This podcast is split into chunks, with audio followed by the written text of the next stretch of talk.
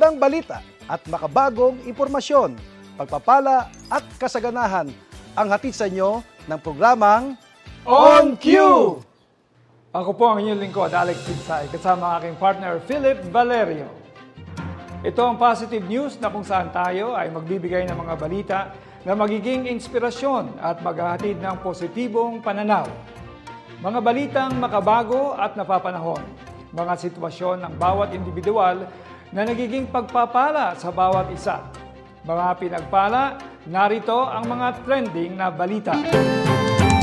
Headline, Alexandra Faith Garcia, kinoronahan bilang Miss Aura International 2021 sa Antalya, Turkey. Philippine National Powerlifting Team nag-uwi ng labing isang medalya sa ginanap na World Classic Powerlifting Championships sa Halmstad, Sweden. Filipina composer na si Denise Santos nanalo ng Outstanding Music Composition sa 42nd Annual News and Documentary Emmy Awards. Filipino team humakot ng parangal sa world's highest obstacle course race sa Africa. Isang Pinoy nagtala ng bagong Guinness World Record para sa pinakamaraming double skips o jumping rope. Dumating na sa bansa ang higit na 1 million na karagdagang doses ng bakuna kontra COVID-19 ng Pfizer na binili ng gobyerno. Hinirang ang Siargao na top island in Asia. Tracy Maureen Perez nanalo bilang Miss World Philippines 2021. At para sa detalye ng mga balita, Alexandra Faith Garcia kinoronahan bilang Miss Aura International 2021 sa Antalya, Turkey. Gumawa ng history si Alexandra Faith Garcia nang tuluyan niyang masungkit ang kauna-unahang title para sa Pilipinas bilang Miss Aura International 2021. Nanguna ang kagandahan ng Pilipina kasama ang 29 na iba pang kandidata worldwide. Ginanap ang Grand Coronation sa Rixos Sungate Hotel sa Antalya, Turkey noong October 3. Philippine National Powerlifting Team nag-uwi ng labing isang medalya sa ginanap na World Classic Powerlifting Championships sa Halmstad, Sweden. Nanalo si Veronica Umpod ng apat na gold sa 43 kg Women's Junior Division. Ganyan din si Jane Erasmo, nakakuha ng 4 bronze sa 47 kg sub-junior class. Gumawa naman ng history si Joyce Gale Riboto nang makuha niyang silver at bronze medal sa women's 76 kg open division. Nakakuha naman ng total score na 147.5 kg si Agosti Lorenzo sa kanyang third attempt para masungkit ang silver medal para sa 74 kg men's sub-junior division. Wow, talagang uh, sa lahat ng larangan, no? mapa weightlifting, mapa mga pagandahan, no? At uh, lahat na halos lahat ay talagang walang duda talaga Alex, no? Lahat talaga kahit anong larangan, anumang pasukan nila talagang ano, world class pa. Sabi buong mundo. Kumbaga, masasabi ko Kuya Alex ang ang, ang Pilipino talaga ay talentado, talagang world class. Wala na ako masasabi. Talagang hindi nagpapatalo. At ito pa, Philip, oh, Filipina composer na si Denise Santos nanalo ng Outstanding Music Composition sa 42nd Annual News and Documentary Emmy Awards. Nanalo si Santos kasama ang kapwa composer na si Adam Lucas para sa kanilang obra na pinamagatang Primates, isang BBC documentary series.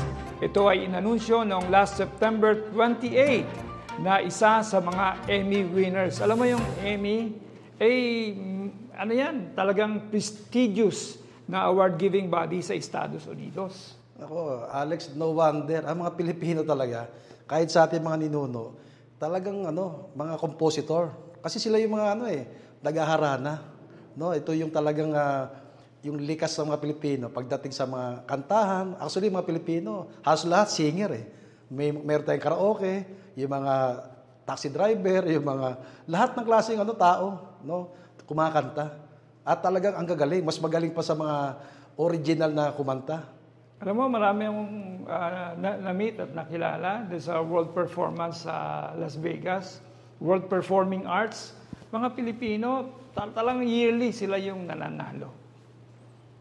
Filipino team humakot ng parangal sa world's highest obstacle course race sa Africa. Nakuha ng Philippine Obstacle Course Team ang gold at silver medal sa male at female division ng kauna-unahang world's highest obstacle race sa Mount Kilimanjaro sa Tanzania, East Africa. Ang mga miyembro ng Philippine Obstacle Sports Foundation na sina Elias Tabak at Sandy Abanan Abahan ay nanalo ng gold samantalang sina Tolitz Divina at Siana Gutang ay nanalo naman ng silver sa event na ito. Wow, kakaiba po ito. Bago ng mga obstacle, no? yung mga highest pa ng mga ganyan mga competition. Eh, ano pa bang iba sa mga Pilipino? Mapabago, o mapaluma, kahit anong sanglarangan. Talagang, masasabi ko talaga, job well done sa inyo lahat. Congratulations sa mga Pilipino at ah, tayo talaga ay ah, likas ng mga world class. Tsaka hindi lang yun, Philip, yung Mount Kilimanjaro, isa sa highest peaks, pinakamataas na. Hindi tayo taga roon. Ibig sabihin, lamang ang mga local doon, pero Pilipino. Ang mga Yes, kasi ang mga Pilipino mo, Alex, eh, sa, kahit sa mudaling ibang bansa, nakapag-adjust sila. Sa, yes, madali sila mag-adjust, flexible. Di ba? Naalala ko, pati yung sa, ano, di ba? Yung sa ice skating, wala namang yelo dito. Kaya nga eh. Isang Pinoy nagtala ng bagong Guinness World Record para sa pinakamaraming double skips o jumping rope. Sinira ng Pilipino na si Ryan Alonso ang kasalukuyang Guinness World Record para sa pinakamaraming under skips sa loob ng 12 hours. Nagtala si Alonso ng record na halos 41,000 double under skips noong October 2, 2021. Ay, kakaiba naman ho yan. Kasi jumping rope, ganun katagal. Ano yan? Determination yan. Tsaka yung commitment. Tsaka discipline yan. Yan ang mag- magandang mga ugali ng mga Pilipino. Yung mga binanggit ko na yan. Hindi pa yun, yung ano yun, double skips yun eh. Hindi yung isa-isa na gano'n for 12 hours. Eh ako nga eh, 5 minutes lang, hirap na hirap ako eh. Oo nga, kahit isipin nga natin, hindi kaya eh. Dumating na sa bansa ang higit na 1 milyong karagdagang doses ng vaccine kontra COVID-19 ng Pfizer na binili ng gobyerno. Dumating ang 862,290 var- virus jabs sa NAIA Terminal 3 pasado alas 8 ng gabi sa pamagitan ng flight ng Air Hong Kong. Agad na dinala mga ito sa isang cold chain storage facility sa Marikina City. Idinagdag ng mga otoridad na 77,220 doses ng bakuna ay dadalhin sa lungsod ng Davao sa Webes ng umaga dala ng uh, PAL flight. 76,050 naman ang shots uh, ang hinatid sa Cebu pasado alas 6 ng gabi dala ng Air Hong Kong. Ito ay ayon sa ulat ng Task Force Against COVID-19. So magandang balita yan. Yes, actually, nasa 20% na tayo no, sa kabuuan ng population ng Pilipino at may parating pa ng parating at ah, kasunod na yung mga bata. Kaya sa ngayon pa lang ay back to normal na actually ang ating ekonomiya. Magandang sinyalis po ito sa patuloy na pagbabakuna. Balik ho tayo sa ating ah, ah, business, ang ating ekonomiya ay lalago ulit. Alam mo, Philip, tama ka dyan. Diyan nakasalalay ang opening na economy. Kasi talagang, uh, sy- siyempre, hindi ka sigurado pag hindi ka bakunado, di ba? So, alam ko maraming mga hindi, hindi naniniwala, pero uh, yan ang patakaran ng gobyerno. Wala tayong magagawa dyan. Hinirang ang Siargao na top island in Asia sa larangan ng turismo. Tatlo sa pinakatanyag na beach destinations ng Pilipinas ang naisama sa COSE NAS Travelers Reader's Choice Awards ngayong taon. Nanguna sa boto ang Siargao at hinirang na top island in Asia na may score na 97.77. Ang Palawan ay nasa third place na may score na 97.54 habang ang Boracay ay nasa 8th place sa score na 93.26. O di ba dati, ano lang, Boracay lang ang kilala. O sana wag na lang pagdating ng panahon, i-restore ulit yung kagaya ng mga Boracay. Itong Siargao neto. Kumbaga, yung mga nakatira doon, pananatili nilang malinis yun. Para ang ating uh, ekonomiya, lalo sa mga turismo, dumami ng pa dumami. Imbi- Para lalo pa lumago-lumago ang ating uh, bansa. No? Ibig sabihin, alagaan nila. Yes. ba? Tracy Maureen Perez nanalo bilang Miss World Philippines 2021. Siya ang magiging representative ng Pilipinas sa Miss World 2021 pageant sa Puerto Rico sa Disyembre. Si Perez ay tinangal na Miss World Philippines 2021 sa ginanap na Coronation Night sa Subic Bay Exhibition and Convention Center. Sa pakikinig ng mga balita, puspusin nga kayo ng Diyos ng pag-asa at ng buong kagalakan at kapayapaan sa pananampalataya.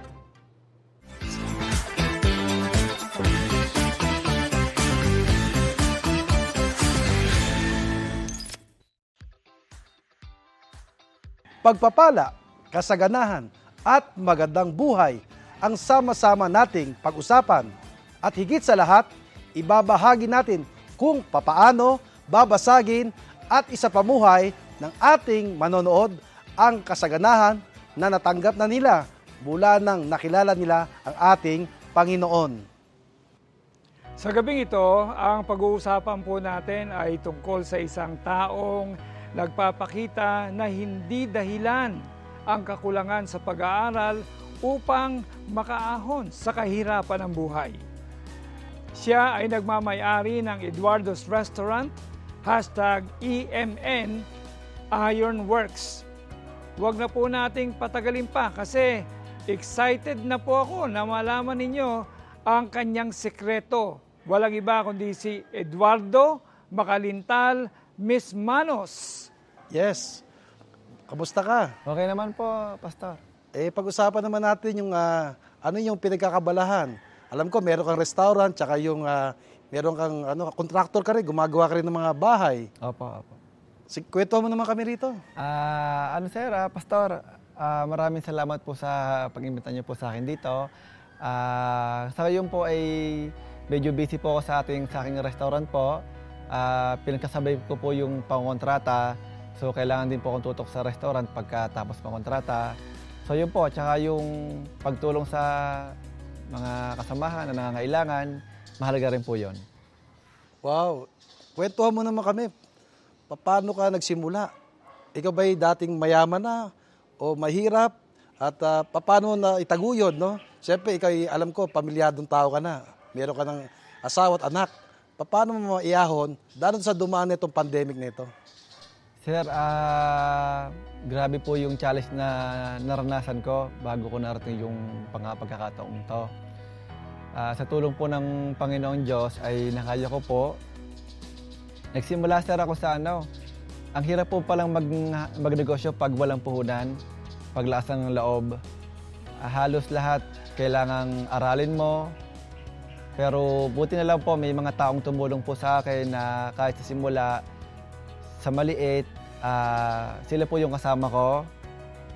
Ah, naging gabay rin po sila. Hanggang sa ngayon po. So, Pastor, ah, may kwento ko lang ha nung... Kasi yung una ko po negosyo, yung ah, glass aluminum po. Ah, yung, yun nga po, yung EMM Iron Works. So, walang puhunan. Napahiram lang po ng isang kaibigan para sa halagang, bagitin na rin po yung simula ko po. 10,000 po yung pinagsimulan ko. May isang engineer na mag-abroad, ibinenta niya sa akin yung kanyang pangcutting, welding machine niya. So dala ko po ang lasang loob po, tsaka tiwala po sa Panginoon. Nag-umpisa po ako, nagbahay-bahay ako na magpapagawa sila. Lumipas po yung panahon po, dumamay po yung customer ko po. Sinimulan ko po yun sa, ano, sa kababaan loob, sir. Hindi ko na po, sir, iniisip po yung kikitain ko. Basta po may bigay ko po yung serbisyo ko sa kanila ng maayos. Eventually, sir, nakadika po ako ng sarili ko pong lupa, bahay po, unti-unti. At na, yun nga po, pumasok hanggang sa nakapagpunda na rin po ako ng pangalawang negosyo, yung Edward's Restaurant po. At ito rin po naman yung aking, ah, ika nga ay naging kakampi po ngayong pandemic. So yung aking pong pagiging kontraktor, ah, nung pumasok po yung pandemic, medyo ah, lahat po ng nag-abroad po kasi apektado po. Ano po? So ang pagkain po namin, nahal po namin, binigyan po namin ng masarap na, na timpla, pagmamahal po. Siya po yung sumalo ngayong pandemic. At hanggang ngayon naman po ay tuloy-tuloy po. Yun naman po. Magandang ah, testimony yan. At ah, siyempre, alam ko, ikaw ay ah, nakikilala na sa Diyos, tumanggap na sa Diyos. Bilang negosyante no at ah, isa na ring ah, believer, ah, ano ang nabago sa buhay mo pagdating sa spiritual? Sobrang laki, sir. Kasi po, ah, sabi ko nga, nung wala pa ako, sabi ko, bakit may mga taong alam kong mabait nung wala pa, then nung nagkaroon na sila, nagkanegosyo na, gumanda na ang buhay, nababalita ko, nagbago. So, sir, ako, nung yun yung aking pinagtuunan ng pansin sa sarili ko na sana pag dumating yung time na maunlad na ako, hindi ako magbago. Salamat po sa Panginoon Diyos dahil nung nakilala ko siya, kahit umunlad po ako, talagang bigay niya yung biyaya. Siya pa rin po ang dahilan at pinaglalaanan ko po ng lahat ng ito. Kaya po hanggang ngayon ay nasa mababa pa rin po ako dahil po sa kanya. Maganda yung iyong mga testimony. Ano po ang masasabi mo o tips na pwede mong ibahagi doon sa mga gustong magnegosyo? At alam naman natin, pag sa negosyo, nandiyon talaga yung yaman. Doon talaga ay aasenso ka doon. Ano mga, at least mga tatlong tips na pwede mong ibahagi? Ah, unang-una po, ah, kailangan talaga ah, pananalig sa Panginoon. Magtiwala ka sa Kanya at kasunod doon, tiwala sa sarili. Naka, kaya mo lahat, makakaya, magagawa mo lahat. Then, kailangan po talagang sinasabi nila na hindi daw kailangan ng- na basta sipag lang. So, yung sipag, samahan po ng diskarte. Pag magkasama po yon, sipag, diskarte at unang number one, tiwala sa Panginoon Diyos, wala pong hindi magagawa. Lahat makakaya po. Hindi po dahilan ng kahit po anong ano nyo sa buhay, kung mahirap man kayo o wala kayo, walang tumulong sa inyo o meron, hindi kayo nakapagtapos ng pag-aaral, kaya po lahat, basta kasama ang Panginoon. Ah, Edu, no, kanina habang wala pa tayong on air, no, na pagkwentuhan natin na ikaw pala hindi nakatapos ng ah, pag-aaral. Tin- Tinry mo pa ulit-ulit pero hindi ka naging successful at ah, nabanggit mo pa na ikaw ay ah, pumasok bilang ah, ah, service crew ng isang fast food company pero nakita mo yung mga kaklase mo, nahiya ka, nag-resign ka. Totoo ba to? Opo, talaga po ano, yun nga po, hindi ako naging matyaga ng mga panahon ngayon kasi talagang ang isip ko, parang tampo ako sa, hindi naman sa magulang ko, pero parang tampo ako sa mundo kasi parang napag-iwanan sir ako eh. Yung mga classmate ko, nakakapag-custom sila, nakakapag, gusto nila magsiman, nakakapag-aral sila, samantalang ako po, nagkatrabaho. So, pupunta sila doon sa restaurant na yon, sa pinagtrabaho ko ngayon, nakikita nila ako nag, ano, nag, nagluluto, nagbabash out. So, sir, ah, nahiya talaga ako. So, wala akong choice kundi mag-resign para hindi nila ako makita nung mga panahong pong yon. So, kung, kung if I will to follow up that question, ano, kasi ngayon alam natin, maunlad ka na, di ba? Pero, I'm sure there was a time na talagang gusto mo na ring tumigil. Ah, umabot ka ba sa ganong punto? Kasi sabi mo, tiwala, ng, tiwala sa sarili. Pero I'm sure ng mga panahon na yun, wala ka pang ganon. Nung una po talaga, nung wala, nung hindi, nung ang pang, pinangahawaan ko lang po ito wala sa sarili, may pagkakataon po sir na gusto kong sumuko. Pero nung nakilala ko po ang Panginoon at pumasok po sa, sa aking puso, lahat na kaya ko na po. Salamat po sa Panginoon po talaga. Ganda ng ah, napag-usapan natin ito, no? Na sibihin, hindi pa pala tapos tayo sa buhay natin. Hanggat nandyan ang Diyos, hanggat kumakapit tayo sa Diyos, ay ah, patuloy ang ikot ng buhay, patuloy ang pag-inog ng mundo. Sabihin, meron pa rin pag-asa dahil meron Diyos. Meron lang ako sa yung huling itatanong. Okay.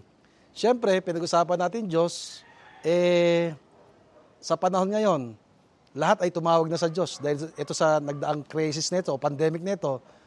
Ang pagtawag lang ba, no? Dahil ikaw ay Krisyano na, ang pagtawag lang ba ay sapat na? Ano ba mga dapat gawin para tuluyan tayong kumapit sa Diyos sa iyong buhay Krisyano? Sa tulad ko po na sinubok po ng panahon, ng pagkakataon, ah, ako po, kasi po ang pagtawag naman sa Panginoon, eh, hindi ibig sabihin na hiniling mo yung pangarap mo, tapos binigay niya ngayon, hindi niya agad binigay, ibig sabihin, hindi ka na, na, na, napakinggan ng Diyos eh.